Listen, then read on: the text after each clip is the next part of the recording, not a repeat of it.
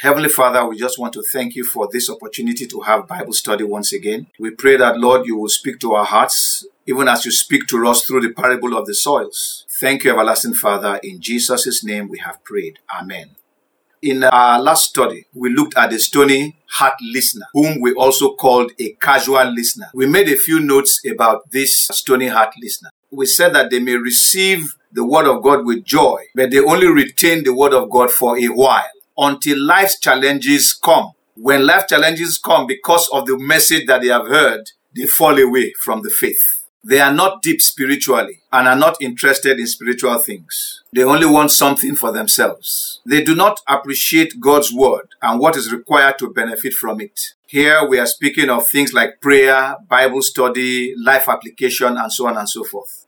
They usually can leave a church assembly when they feel that their needs are not being met in that place. You see, because they do not appreciate the things of God, they think that everything that they hear in, in a church must always be about them. They think that Christianity should solve all their problems while they live as they like.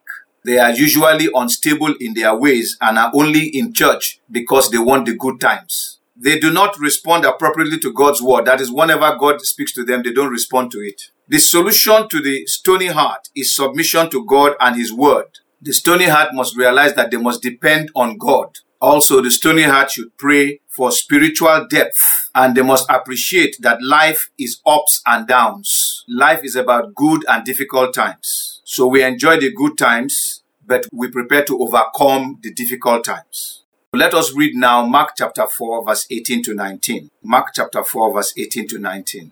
Now these are the ones sown among thorns. They are the ones who hear the word and the cares of this life the deceitfulness of riches, and the desires for other things entering in choke the word, and it becomes unfruitful. Amen. When you go to a farmland, you will see that there are some things at the edge of the farmland. You have dead roots, undergrowth, thorns, and thistles, things that are gathered for burning. Because these things are at the edge of the farmland, usually the farmer overlooks them.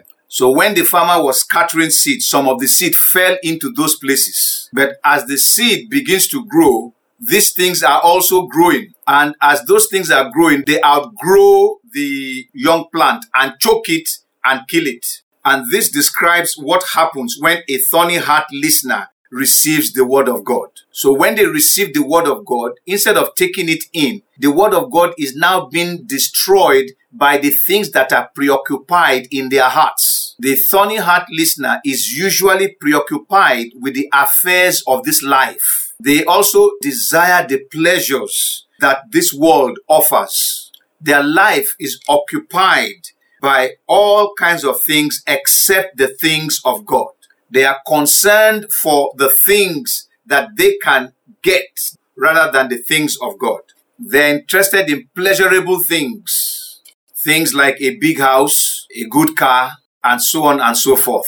They think that the message of God is to address the matters of this life. Matters like money, health, children, and so on and so forth they don't realize that God's word addresses things of eternal value. God wants to address the issues that will make us come to heaven. When God is addressing our lives, He is addressing the things that we can do or must do that will bring us to heaven. The thorny heart listener does not like to hear anything about sin or sinful living. What I mean by that is that they don't want you to tell them that they are living in sin. When they are living contrary to God, they don't want you to tell them that they are living contrary to God. They would rather go to a church where they are exciting them rather than a place where God is warning them against sin. A thorny heart listener may have been a Christian for a long time, but he is still immature. He does not understand the word of God. He cannot relate the fact that the word of God is speaking about eternal life he thinks that the word of God is speaking about this earthly life. Sadly, because of this attitude, because of this way they carry themselves, they do not bear fruit. They do not bear the fruit of the Spirit. They still have a lot of the works of the flesh in their lives. These people can be in church and still commit adultery. They can be in church and still tell lies. They can be in church and get angry to the point of killing somebody. They are carnal listeners. Their interest is only in the things of this world. Therefore, it is difficult for us to call them Christians. The solution to the thorny heart listener is that they must first be emptied of worldliness. And this is the work of sanctification. When a person is born again, God will send the Holy Spirit to that person's heart. And the Holy Spirit will begin to do a work of purging that person. The Holy Spirit will remove everything that is contrary to God in that person's life then he will purify the person and he will perfect the person. But for sanctification to take place, you must be willing to have the Holy Spirit do that work in your life. Sadly, the thorny heart listener does not allow the Holy Spirit to do his work.